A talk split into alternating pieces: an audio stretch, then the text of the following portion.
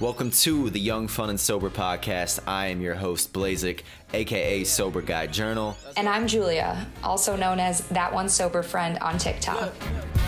Knowing what I know now, I wouldn't change anything except to feel more emotionally slow down. Life's a merry-go-round, but things ain't merry when you're going through the motions. Fulfillment lies in emotions, so why go through life unavailable? You're unavailable. Yo, what up? Happy Tuesday, friends. Happy Tuesday. I'm in a pretty good mood today, so hopefully y'all don't ruin it for me. Just kidding. You couldn't ruin it even if you tried, because you're just listening to me.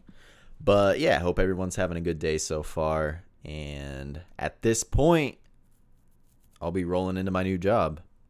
I'm assuming whenever you're listening, actually. I'll start my new job at like 8:45, so Central Standard Time. So wherever you are in the world at that time, send me some vibes, because I'm walking into an office for the first time in 5 years. A long time. I have not had a first day in an office in a really, really, really long time. So yeah, it's going to be crazy. Meeting coworkers, talking to them, passing people in the hallway. Like, what the fuck? Passing people in the hallway? That's going to be crazy. That's just one of those things where, I don't know, I used to get real in my head about passing people in the hallway when I was in middle school and shit. Oh, especially high school. I could walk by my girlfriend in high school. If it was just like, say, I was like, oh, teach, I got to go to the bathroom. And then I would walk in the hallway during class, you know. My girlfriend could be walking down the hall, and I would just act like I didn't see her. Just, whoop, head down, like I'm texting. We didn't even have signal at school. Whew, that's awkward times in life. High school, middle school. For real, though, I think I've talked about this on the podcast, but I dated a girl in high school and maybe said 10 sentences to her all freshman year in real life. Like, we talked on MSN like crazy. But real life, oh my God, how was I ever going to talk to her in real life? Are you kidding me? And we had classes together. We legit, like, I know we had science class together, and then my friend Macaulay would just always be like, dude, go talk to her. And I'm like, bro, in real life, what? What an awkward time in life. But yeah, tomorrow I will be seeing people in real life in the office, and that's going to be crazy. We'll talk a little bit about that in a bit. But yeah, kind of wanted to talk about the last 3 weeks or so, because I know Julia was riding solo last week, and then the week before I kind of touched on my new job, and I think I was just about to say, like, yeah, I have 2 to 3 weeks off to just really do whatever, and that's kind of what I want to talk about is what that was like. So it was cool. It was extremely cool. I feel like that's a very unique opportunity as an adult to just have 3 weeks off. I don't feel like that happens very often, obviously. Because that's not how, it's just not something you really do. Like, I kind of got lucky in the way that when I told my job I was leaving, they honored the 2 weeks that I gave, but they said, you know, hey, you can go ahead and head out.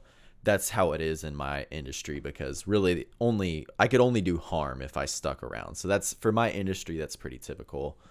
And yeah, just had 3 weeks to kind of do whatever I wanted. So one thing that I did when I was off is yoga. I got into yoga. I joined a studio and did a decent amount of yoga, which was really cool. It was really cool. If you know anything about me, you know that I'm the most unflexible person ever. I can barely touch my shins. Like, I have to bend to touch my ankles, and I'm not exaggerating. I really do have to bend to touch my ankles. I'm not flexible at all. But it's like, for me, it just wasn't about that. It was going in there. It was about being bad at something. It was about learning. It was about sharing space with people that are very calm and peaceful. It was about creating that vibe for myself, carving out time in the day to just be, to breathe, and to just really soak all of that in. And it was nice. It was really nice. I really enjoyed it. I'm going to try and continue doing that moving forward, I think finding that combination between weightlifting and yoga is going to be something that I need to think more about and see how I figure, you know, intertwine those two things. But yeah, doing yoga was great. I really enjoyed doing yoga and figuring that out. I went on a lot of walks, a ton of walks. And then I tried to get out in nature and do more hikes too. So I would walk around the neighborhood a lot, but I always do that. And then, yeah, I was going to the lake. I was getting out on the lake, doing some paddle boarding. I would go hike, just really trying to put myself into really calming, relaxing situations. That's really what I tried to do the most on these 3 weeks off, was put myself in situations where I haven't really been able to relax the past few years just due to work and quotas and stuff. So, you know, if you don't know, I'm in sales. A lot of like my job is a quota for the quarter. So I kind of work 3 months towards that quota, and then the month that those 3 months end, and then it starts over. So a lot of my job, it's not that I work a ton of hours, because I don't. But I do have to work kind of whenever.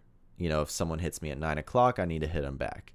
And more than anything, it's the stress level that I carry. So I was waking up at towards the end of my time at my last job. I was waking up 2, 3 a.m. and just not able to go back to sleep for a couple hours. I was wearing my Whoop. I was averaging really about 5 hours of sleep per night, which is just not enough. It's just not enough. So it's just kind of a stressful job, which is fine. You know, that's fine. But I'm just saying it was nice to disconnect and be able to just go find calm in the day-to-day life, you know. Go to the gym, go do yoga, watch a movie, lay on the couch, lay on the floor, and just like, you know, let my dog lick my face and kind of wrestle with him. Just a lot of moments like that. And one thing that I thought was a really unique experience that I got during that time was, you know, I didn't have the thought of, oh, I have to return back to this job, or I have to, you know, Monday I got to go back in. So it really freed up a lot of mental real estate for me to think and, you know, think about what I want the next 5 years to look like, where I want my money going, where I want to have auto drafts for investment. Just like, honestly, a lot of stuff that has been on autopilot, right? Like, yeah, I've had money going certain places, and I've had, you know, thoughts of what I want my life to look like. But when you're in the thick of it with work, which does take up a majority of our mental real estate, you don't really ever think like, okay, let me kind of analyze my financials and where I really want my money to go. Let me analyze what I want my life to look like, and maybe kind of how I reverse or tweak some things to get closer to that. And I had that opportunity. You know, one thing that really stood out to me in those 3 weeks off was just how much peace and calm I was finding. And I would be out on these trails, you know, doing hikes, listening to music, or just like, you know, not listening to music, just taking nature, the sound, the music of nature in while I was hiking. And then I would find myself like, I'd get home, shower, and then I would get on social media or something. And that feeling that I felt in nature was almost the exact opposite of the feeling that I was feeling when I was at home relaxing. So I thought that was really interesting, because I mean, social media for all of us is kind of a habit almost, right? Like, you grab the phone, you start scrolling, and that's what it is. I don't even want to know what my screen time was. I'm sure it's embarrassingly high. There's no doubt about that. Like, I'm definitely on my phone a lot as someone who lives alone and works from home and is naturally introverted. It's pretty easy for me to just pick up the phone and scroll TikTok or scroll Instagram and all that. But the reason I'm talking about all this is I did decide to get off of social media, but not just get off social media and not for a set amount of days, but also just like get off and have some privacy in my life. That's something that I haven't had in my life really ever in my adult life. And that's totally my choice that I had, but like I was sharing everything about my life, from drinking, from anxiety, from relationships, to really anything. My outlet was, okay, I'm going to make a video about it. I'm going to post it. It helps me feel better. It makes others feel better, blah, blah, blah. And I think that that was true at that time. I think at that time, you know, it did feel good for me to create. It did feel good for me to share. And I think that I did help others. Like, I think those things can be true and then not be true today. You know, I feel good on the pod. I like the pod. I like the long form content, or the long form content. I like being able to have conversations with Julia. The podcast feels good to me. The videos on TikTok, any Instagram posts, all of that to me lately has felt like validation seeking. I feel like I'm creating to get validation. I feel like I'm posting to get validation. I'm changing my clothes. I'm taking, you know, if I'm posting a photo, it's like I want 20 photos so I can pick the best one. If I don't get a certain amount of likes, I'm like, what the hell? What was wrong with that? If, you know, like, just so much validation around Instagram and TikTok for me. And then just, yeah, just like the fact that I was giving access to anybody, like, or giving anybody access to everything about me, the breakups, the anxiety, the sobriety. You didn't have to go earn that at all. And that's fine. Like I said, at that time in my life, I think that was okay, and that's what I wanted, and that was all good. But at this point in my life, I don't think that's what I want. I want some privacy. I want some, it's not mystery. I don't want, like, mystery to me, but I just want to be on my own wave. I don't want TikTok and Instagram to tell me how to think. I don't want them to tell me that this is right and this is wrong. And I don't want, you know, I don't want things popping up on my algorithm that just trigger me, which is what really algorithms are supposed to do, is trigger us. And, you know, just like, just to give you an example of something that, like, this is one that stood out where I'm just like, yeah, this is the type of shit that's, like, really been irritating me lately. There's a new one going around about, I don't know how new it is, but people just talking about their icks, right? Like, oh, I get the ick from this. And she was just like, oh, if he goes on a walk, like, that gives me the ick. And it's just like, okay, how many of these do I need to hear that are just, like, negatively impacting my subconscious? You know, because, like, naturally, if I hear someone online say, like, especially if they're beautiful and they're like, oh, I get the ick from watching this or seeing somebody do this, then naturally I'm going to want to not do that, whether I agree or not, like, subconsciously, right? Which isn't a big deal when we're just talking about this one video. But if we're talking about 300 videos a week that might be planting those types of seeds in my brain, then I don't know that I necessarily want that. So, and that's a me problem. I was consuming at way too high of a clip than was healthy. And yeah, I'm kind of letting that stuff get in my brain. So I know that's kind of like an extreme example, but I'm just saying a lot of things like that are the reasons that I didn't want to consume. On the flip side, I also just want to start being more in the moment. You know, when I've been going to barbecues lately, I've been going to parties, been going to whatever, I just leave my phone in the car. I just leave my phone in the car. And it forces me to interact. You know, I don't have that awkward bailout that I can just, you know, things get a little awkward, I can just grab my phone and kind of poke around on there. Nah, I got to go join a new circle. Yo, what's up? What's up, Blazik? Nice to meet you. But yeah, like, I'm okay with that. That's what I want. I want my life to just be a little bit more real. I want, you know, that's like, that's, I feel like why a lot of us get into sobriety, is we want our life to be a little bit more real.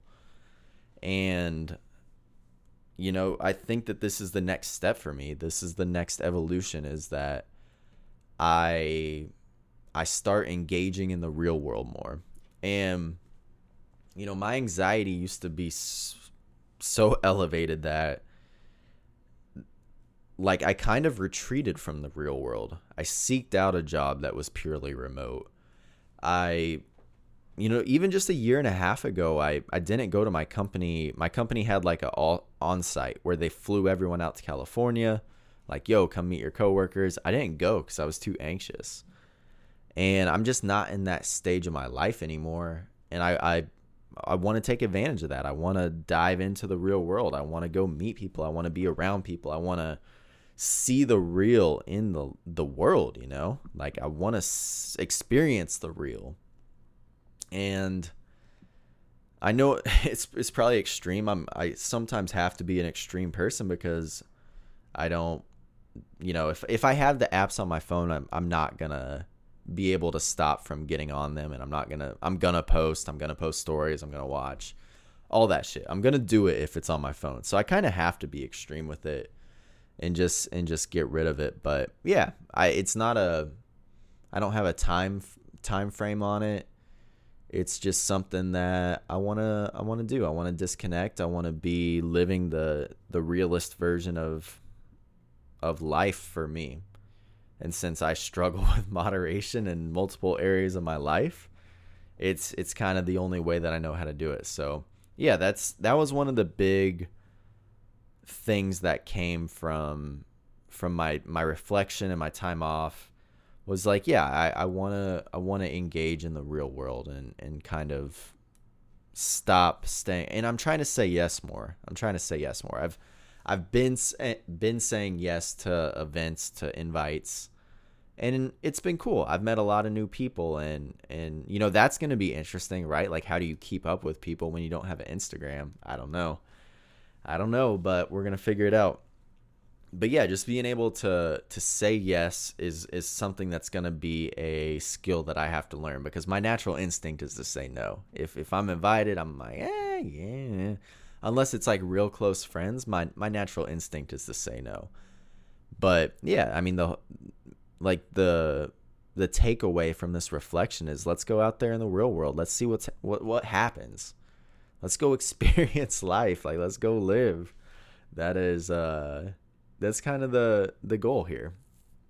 So yeah, the time off was great, and then tomorrow I kind of have this crazy thing that's going to be happening. I'm 30 years old, so it's wild that at 30 years old, I'll be experiencing this for the first time in my adult life. But God, this is wild to say. Tomorrow is going to be my first day of work that I go in sober in my adult life. That's crazy, right? And just to make sure that you're understanding me, right? Every other job that I've had in my adult life, on the first day of work, I've always gone in drunk. So if that's what you thought that I said, then yeah, that's what I said. Probably ever since I was like 18 or 19, start a new job. I thought I had to get rid of those jitters, and I would just drink. I'd wake up at like 6 a.m. If I had to be there at 8, I would like wake up at 6. First thing I would do is make my mix. So the night before, I would go buy vodka, chocolate milk. I know I've caught a lot of shade for the vodka chocolate milk combo that I used to do, but I did it. Yeah, I would mix that in the morning and start drinking about 6:30 in the morning. And I'll never forget that when I moved to Dallas, I was doing that, and I had roommates in Dallas, and I had just met this guy. I had moved to Dallas and had never met him, and he walked out into the kitchen when I was making my mixed drink at like 6:30 in the morning. We'd known each other a few days maybe, and he was like, "Drinking already?" Like, kind of like, "What the fuck?" And I was like, yeah, bro, I'm like nervous for, like, I thought it was so normal. Like, in my brain, that was not the craziest thing in the world, which is just insane that my brain was like, yeah, why wouldn't I drink? So yeah, tomorrow will be my first sober first day of work in my adult life. Just saying that makes me realize how much of a problem I had. Like, what the fuck? And yeah, it'll be cool. I'm really not that worried. Like, I'm excited to go shake some hands, meet some people. Like, yeah, I'm going to have to do some uncomfortable stuff. But you know what? That's part of life. That's part of life in sobriety, is that you do uncomfortable things. And that's okay. You go on the first date sober. It's uncomfortable. Yeah, maybe the first 30 seconds is a little awkward. Then you're good. Maybe when I introduce myself to my teammates, I'm a little, you know, I'm not as smooth as I thought that I was when I was drinking. And notice I said thought that I was, because it was probably an illusion. But you know what? We move on. We get rolling. This is, yeah, like it's not worth fucking drink. Like, I even remember back then when I wasn't trying to be sober, I remember how shitty I would feel starting that early in the day. And I would normally do it the first week or so. I mean, at one job, I was drinking every day no matter what. But typically, I would drink in the mornings for the first week or so till I kind of like eased into it. But I just remember, like, I would get off work because I drink all throughout the day. I would just bring like Gatorades with vodka in them. Also, like, people had to have known, right? Like, no one ever said anything.